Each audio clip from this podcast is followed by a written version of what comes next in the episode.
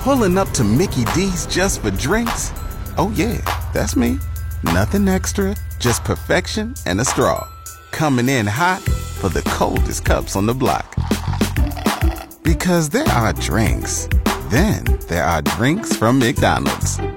Mix things up with any size lemonade or sweet tea for $1.49. Perfect with our classic fries. Price and participation may vary, cannot be combined with any other offer. Ba da ba ba ba. GX on Agriculture with Doug Falconer. Good afternoon and welcome to GX on Agriculture. Coming up on today's program, Saskatchewan's Water Security Agency is offering free farm workshops this winter on water management. We'll hear from agency spokesman Patrick Boyle about the free half day workshops that are being offered online and in person all the way until April. The soil is a complicated array of many, many different organisms that are vital for food production. We'll be joined today by Anne Biklé, a biologist and science writer from the state of Washington. Biklé and her husband David Montgomery were guest speakers at the Sask Soil Conference in Regina last week, and she will talk about that as well. As you heard on Friday, grain weeks 23 to 26 amounted to a month of ups and downs when it came to rail car movement. Milt Poirier is with QGI Consulting, and he'll talk about the issue of empty car spotting that both railways have been doing over the past few months. All of those stories and much more coming up on today's edition of GX and Agriculture. But first, it's time for the Agriculture Outlook with Precision Weather. And that's a presentation of Milligan Bio.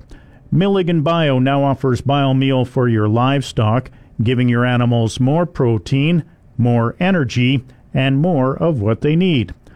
It's also brought to you by Sean Prahitka, your REMAX Blue Chip Ag Division Specialist. Welcome back to GX on Agriculture. Saskatchewan's Water Security Agency is offering free farm workshops this winter on water management. Agency spokesman Patrick Boyle says the free half day workshops are being offered online and in person until April.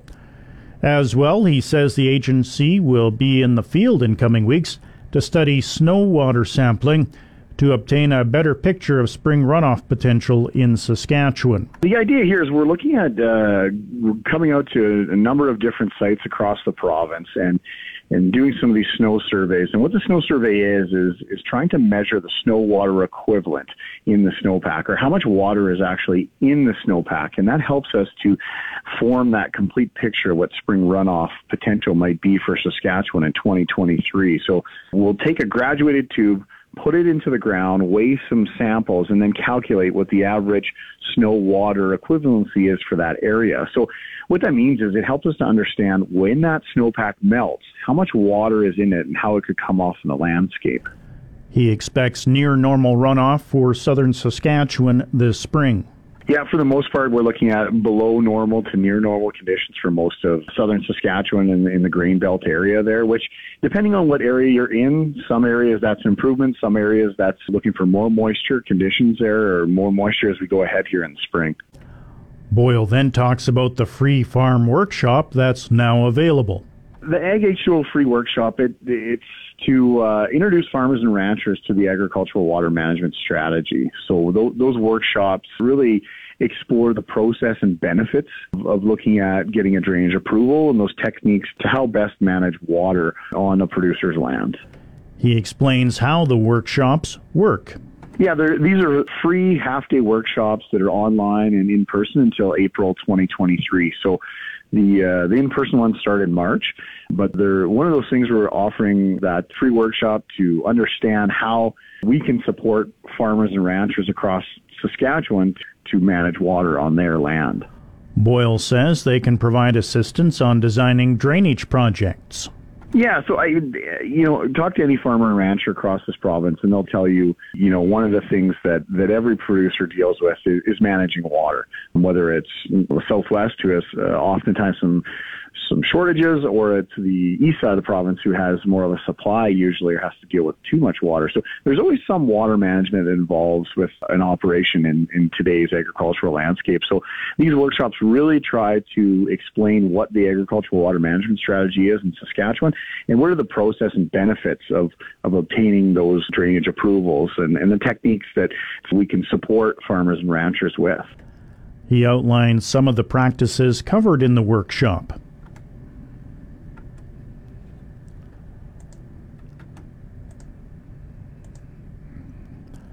Um, that audio clip apparently is not available at the moment, but that is Patrick Boyle with the Saskatchewan Water Security Agency.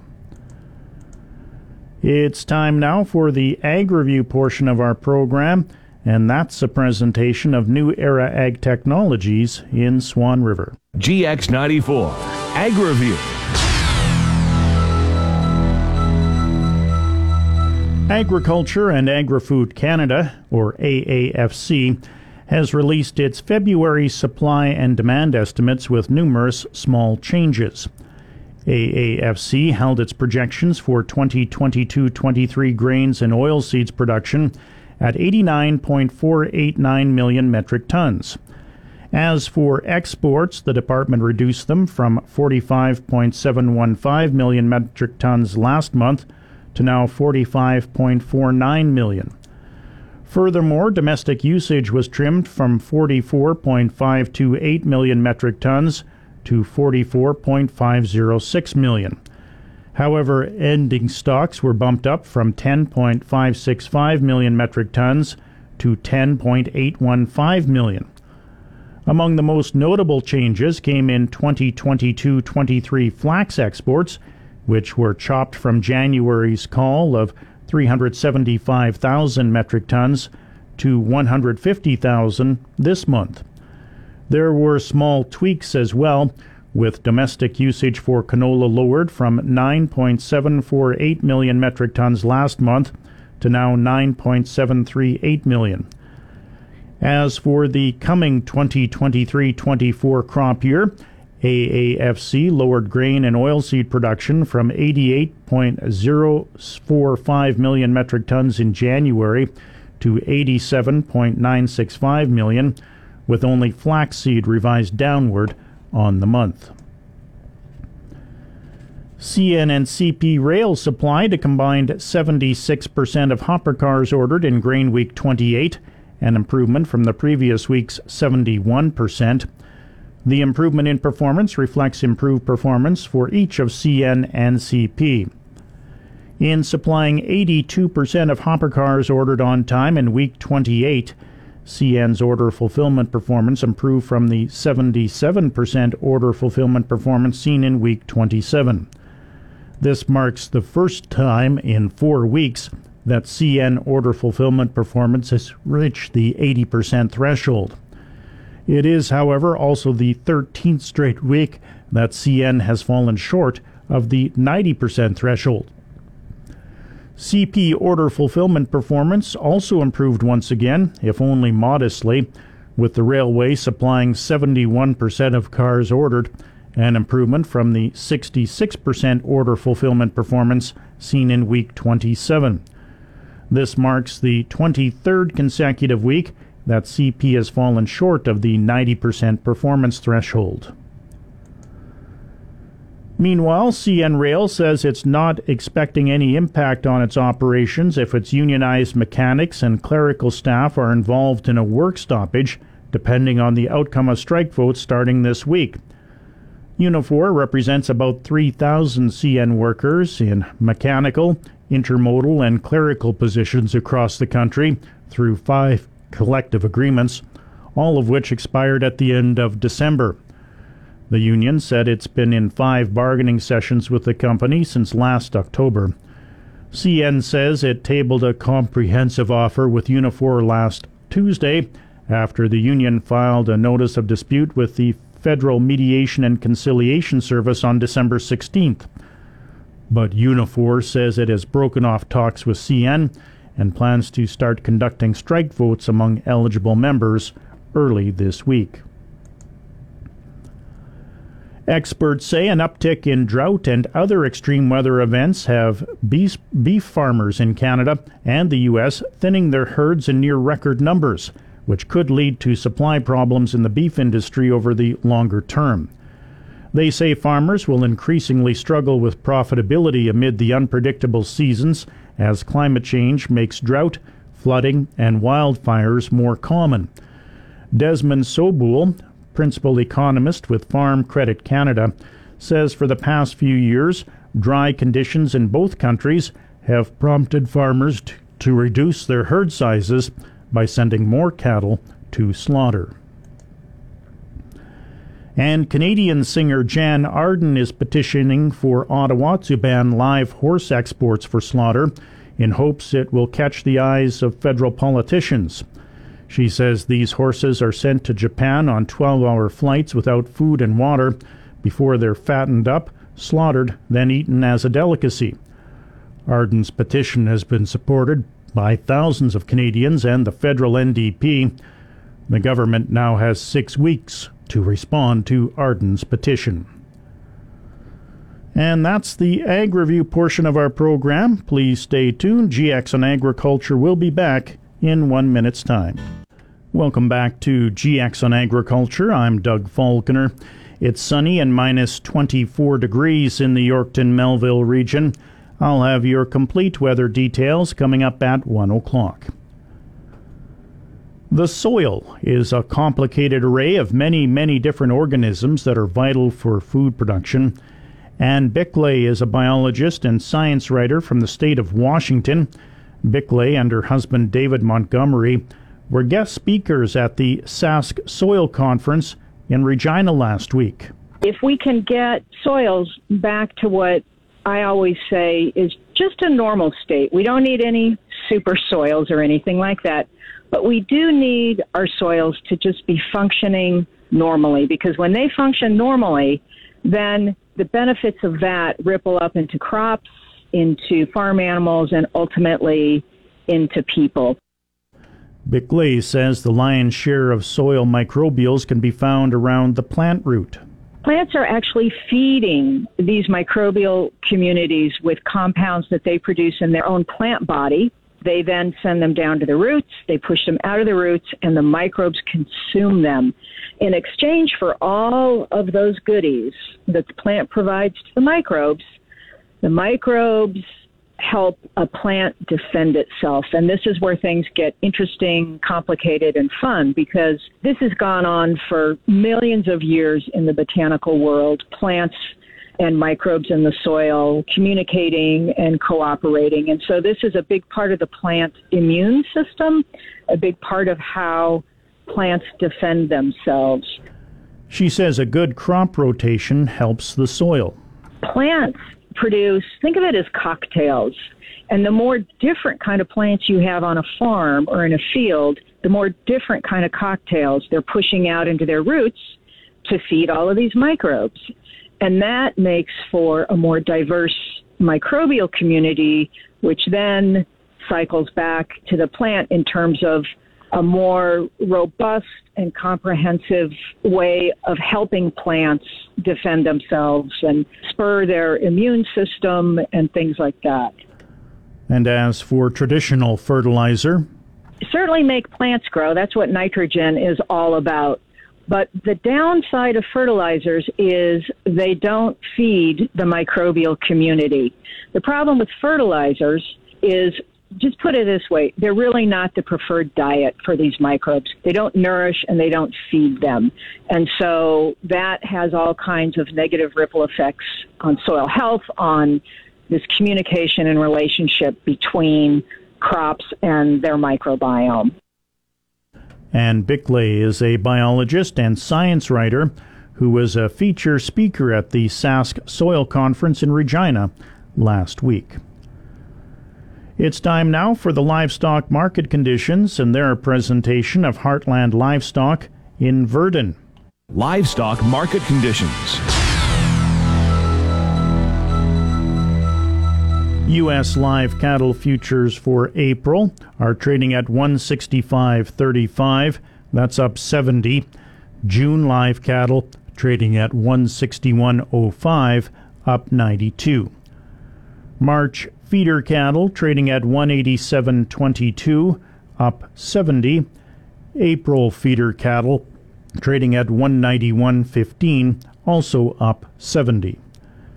April lean hogs trading at 88.92, that's up 365. May lean hogs trading at 97.10, up 270. And that's the livestock market conditions. Well, as you heard on Friday's show, grain weeks 23 to 26 amounted to a month of ups and downs when it came to rail car movement. Milt Poirier is with QGI Consulting, and he monitors the railway's grain movement performance on behalf of the Ag Transport Coalition, a consortium of grain companies and producer organizations. He concluded his discussions by talking about the issue of empty car spotting. Yeah, empty car spotting's been problematic for both CN and CP for a while now. CN, just to give you a, a flavor, uh, for six straight weeks now, has not spotted even 4,000 cars a week. Now, when we talk about these numbers, we have to remember that we're talking about railway supplied cars. And for CN in particular, they see more private car movements uh, than does CP. There's really none on CP when you, you know, other than if you get into oilseed products. So, you know, in true numbers, CN is probably spotting more than 4,000 cars a week. But in their grain plan, they were committing to spot more than 4,000 cars of railway supplied hopper cars every week through the winter. So they're falling far short of that and have for six weeks in a row, which is what's driving their outstanding order count, right? So you don't spot enough cars to meet demand, you get outstanding orders. And then what's happening is that when you get behind like this, every week that follows, you're trying to fill all the orders that you didn't fill in the week that you were supposed to. So now the capacity that you have available for the current week, a portion of that capacity is being dedicated to supplying orders that should have been filled in the prior week at the expense of filling orders that are in front of you for the current week. So we track this and, and we look at what percentage of car spotting activity on a weekly basis is being dedicated to current week orders versus prior week orders. So apart from the fact that the numbers overall are just below where they need to be with respect to car spotting levels, now what we see is the railways, both CN and CP, dedicating more and more of their capacity to backfilling orders that have not been supplied, which means that current week orders are not getting supplied because so much of the capacity is, you know, looking at outstanding orders which then in turn leads, of course, to, you know, poor order fulfillment because order fulfillment's measured based on the current week. So in week 26, just to give you an example, 23% of the cars that CN spotted were for outstanding orders. So they only dedicated 77% of their available capacity to spot cars for orders in the current week in week 26.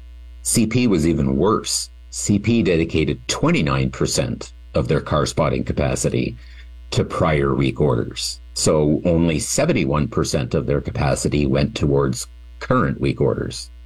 That kind of explains 55%, by the way, for order fulfillment in week 26. So, you know, given where outstanding order counts are, I expect to kind of see this. I mean, it'll probably get a little bit better, one would hope anyway, in the in the coming 2 or 3 weeks that that you know, percentage split will change favorably towards current week orders, which would suggest then that, you know, order fulfillment performance will improve.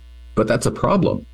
And, you know, it's one of those things that becomes what I call a self fulfilling prophecy. You know, if you continue to fail every week, then your outstanding order count never goes away. And you keep spotting cars every week with a significant portion of those cars dedicated to your failures in the prior week and not looking after your, you know, new business in the current week. There's only two things that can change that. I mean, in reality, one is that you need demand to go down to a level that the actual capacity that the railways have to offer can address both the unfulfilled demand from prior weeks and the current demand in the current week And that can happen one of two ways. Either it will go down naturally, i.e. market demand will, will come down. And I mean, if we wait long enough, it will, because we know that in the next six to eight weeks, we're going to be by the peak shipping season and then we're going to be into the spring and the summer. And, and we, we know that, that demand goes way down. The alternative is for the railways to force demand to go down. And, you know, as I said earlier, CN is a, is a bigger proponent of this strategy, which is rationing of orders. So if both railways wanted to get, you know, even, they could do it quickly by just canceling a lot of orders and just saying, we're going to clear off the backlog and then we'll be current and they'll take the hit in performance and, you know, they'll move on. The other way, frankly, is that they just need to spot more cars. But the problem is that what we've been seeing week after week after week after week, pretty much since the beginning of December, is they just aren't. It's confusing, I guess, to say the least. When you think about the commitments that they made, when you think about the fact that they have the fleets that they do, to see this low level of car spotting is just inconsistent with those other things. And it doesn't seem to be able to move on a week to week basis. CN has consistently, as I said earlier, been lower than 4,000 cars a week for six weeks now. CP's been a little bit better. You know, this past week, week 26, wasn't very good for them. They, they dropped off to, you know, 3,100 cars or something, but they had spotted about 4,000 cars in the three weeks prior to that, still lower than what they should be doing, but, you know, not bad. Their problem was that they were already so far behind, it didn't matter. So unless something changes in the, in the equation here, that's why for me, I think that, you know, this, this backlog is going to take some time to work off. And it's not unrealistic to think that it's going to take, you know, four weeks or more for them to get even. And, and that's assuming, you know, the demand doesn't get any higher and that they don't run into any hiccups. And we know CP just had a hiccup this week. Uh, they had a disruption in one of their major terminals on their main line in southern BC that basically cut their capacity going west and east from Vancouver in half for three days. And we have a huge backlog of cars now trying to get to Vancouver. So that's not going to help their situation because now they've got a lot of cars under load that have been dwelling for a long time. The cycles are going to be out of whack. So we may not see that actually until week 28 or in the beginning of week 29, but it's going to make this problem worse for them. That's the one thing I do know. Milt Poirier is with QGI Consulting, and he monitors the railway's grain movement performance on behalf of the Ag Transport Coalition. His comments come from the Grain by Train podcast, produced by Pulse Canada, a member of the Ag Transport Coalition. Please stay tuned. Your commodities update is coming up next. Commodities update. Canola futures are trading up rather sharply right across the board this hour. March canola trading at 839.10, that's up $10.70. May canola trading at 832.10, up $11.80. March Minneapolis wheat trading at 927 per bushel, that's down 3 and a quarter cents. March Kansas City wheat trading at 908 and a quarter, up one and three quarters of a cent. March Chicago wheat trading at 756 and a half, down 9 cents. March corn trading at 681 per bushel, up 3 and a quarter cents. March soybeans trading at 1547 and a half, up 20 and a quarter cents. March oats trading at 364 per bushel. That's up a quarter of a cent. And that's the commodities update. Grocery stores and supermarkets will need to adjust for younger generations. Heather Thomas is the executive director of the Alberta School of Business Centre for Cities and Communities. She told the Ag Awareness Summit in Saskatoon last week that Generation Z is not a big fan of checkouts. Humans in general still prefer shopping in person. Without a doubt, especially the younger people want to shop in person. But grocery is an interesting one because a lot of people actually don't enjoy the experience of grocery shopping. So they want a better experience. Checkout is a good example. They hate it. So if we can get figure out a way, and there's lots of different ways to do it, remove the checkout experience, and people will shop in person. A handful of Amazon owned Whole Food stores in the United States have the technology where you put the groceries in your cart, and when you're done, there's no checkout. So you just go in through the store, it knows that you're there. When you take something off of a shelf, it charges your phone, you put it back, it takes it off. And then you just leave. There's no checkout experience. And so they can utilize square footage in a more productive way so you don't have to have the checkout counters. You just leave. Thomas believes the system will be coming to Canada soon. Yeah, definitely. So what we're going to see is either a smart cart solution where people can use a cart, use your phone and shop. So again, you just don't have the checkout experience. That technology exists. There's no reason why it shouldn't be coming to Canada. My prediction, like a Heather hot take, I would think in the next 10 to 15 years we won't have checkouts anymore. Thomas says younger generations are more environmentally conscious and prefer product packaging with less waste. So, whether it is going to be legislation or consumer driven, companies have to figure out the right packaging. So, it has to be effective in terms of what it's communicating. It also has to look really nice, and it has to be either biodegradable or recyclable or something like that because consumers are becoming more aware and now they have the ability to demand that from their food producers. She goes on to say, think about the cardboard that the box like that that your supplies are coming in and your food delivery especially the food ones those are insulated cardboard boxes. So there are even more packaging that we actually have to figure out what to do with. And right now the municipalities are bearing most of that cost. And it's not the other way around. So i predict that in the next coming years that, that cost will be put onto the consumer. If you want those packages brought directly to you you're going to have to pay for that Heather Thomas is the executive director of the Alberta School of Business Centre for Cities and Communities. She spoke at the Ag Awareness Summit last week in Saskatoon. Please stay tuned. GX on Agriculture will return in 60 seconds' time. Welcome back to GX on Agriculture. I'm Doug Falconer. Canada's Agriculture Day was celebrated last Wednesday. Farm Credit Canada hosted a conference in Ottawa called the Future of Food Conference. FCC Senior Industry Relations Manager Darlene McBain says the conference was an interesting event. Canada's Agriculture Day is really a day to celebrate the industry and celebrate the food and the people that grow the food in our country. And, and you know, we have so much to be proud of in Canada. We have a really strong, you know, reputation of putting food on dinner tables from coast to coast across our country to feed Canadians, but also help feed the world. And, you know, we really do this with a, a good reputation of being, you know, a very ethical and reliable and sustainable supplier of food. And so the day is all about celebrating, celebrating this industry and the people that bring food to our table.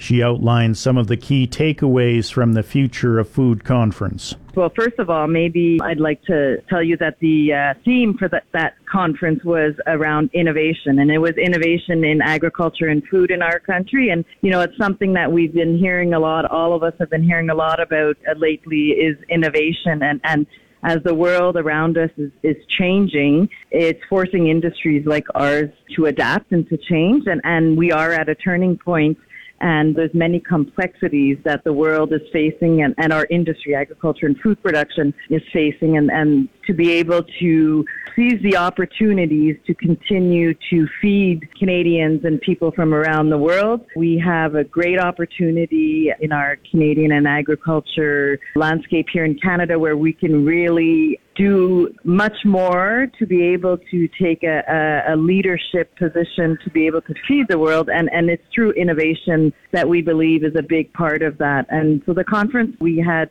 speakers from all across the value chain telling their stories of how their organizations or how they have innovated and sharing those stories about innovation. And, and it was really a, an inspiring day because it really brought together key leaders from across the value chain into one room to be able to discuss have the opportunity to share how we see as a as an industry the future of food and what this industry can do to be able to innovate and really seize future opportunities to become that leader in feeding the world. McBain says the conference had a number of interesting guests. Absolutely. We had wonderful guest speakers attending this conference, varied from, you know, representation from all across the value chain and very diverse speakers that brought different perspectives from where they're sitting within the food value chain and their experience with producing food in Canada and, what their organizations do to uh, help advance innovation within their organizations. Darlene McBain is the Senior Industry Relations Manager for Regina based Farm Credit Canada. Farm Bulletin Board.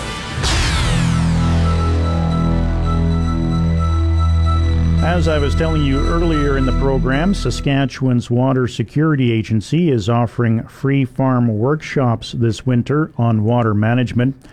Agency spokesman Patrick Boyle says the free half day workshops are being offered online and in person until April. He explains how those workshops work, of course, earlier, and then we asked uh, how he can provide assistance on designing drainage projects. Yeah, so I, you know, talk to any farmer and rancher across this province, and they'll tell you, you know, one of the things that that every producer deals with is, is managing water. Whether it's Southwest, who has uh, oftentimes some some shortages, or it's the east side of the province who has more of a supply usually or has to deal with too much water. So there's always some water management that involves with an operation in, in today's agricultural landscape. So these workshops really try to explain what the agricultural water management strategy is in Saskatchewan and what are the process and benefits of, of obtaining those drainage approvals and, and the techniques that we can support farmers and ranchers with. He outlines some of the practices covered in the workshop. Yeah, some of the, those water management practices that they're looking at is surface ditches, tile drainage, wetland consolidation, and and completing a network project with neighboring landowners. And and in doing that, you would use what we call as a qualified person to help those landowners through that regulatory process. And he says it's easy to register for the workshops. Farmers and ranchers can learn more and register at agh2onward.ca and to head to that website, and that's the, the best place to start to register and get moving. Patrick Boyle is with the Saskatchewan Water Security Agency. And don't forget, the Farm Credit Canada Young Farmer Summit will be held in Yorkton next uh, Wednesday, March 1st, from 10 until 3 at the Painted Hand Casino in Yorkton. You can register online at www.fcc.ca slash Young Farmers Summit. And that's all the time we have for today's Farm Bulletin Board. It's now 1 o'clock. Time to check the GX94 precision weather forecast. For the Quill Lakes, Hudson Bay, Swan River, Broadview, Moosomin, Indian Head, and Yorkton, Melville, Roblin, Russell regions today. Mainly sunny, winds north northwest at 10 to 20, and a high of minus 21 degrees. For tonight, partly cloudy, winds northwest at 10 to 20, a low of minus 30. For tomorrow, partly to mainly sunny, winds north northeast at 10 to 20, a high of minus 25, a low of minus 27. For Thursday, partly sunny, winds north northwest at 10 to 20, a high of minus 21. For Friday, cloudy, a high of minus 20, and Saturday, partly sunny, a high of minus 17. In the Pas and Roblin, it's minus 25 degrees, Swan River minus 24, Dauphin minus 20, Brandon, Shoal Lake Russell minus 21. Regina is at minus 20. Saskatoon, Indian Head minus 24. Hudson Bay, Broadview, Moosomin minus 23. Wynyard, Wadena, Kelvington minus 26. The Yorkton Melville region has a sunny sky, a west northwest wind at 11 kilometers an hour. 76% is the relative humidity. The temperature is minus 24 degrees. With the wind chill, it feels more like minus 32 degrees. That's your agriculture weather, and that'll do it for GX on agriculture for today. Be sure to tune in again tomorrow at 12:15 for another edition of the program. It's time now for the news and sports headlines.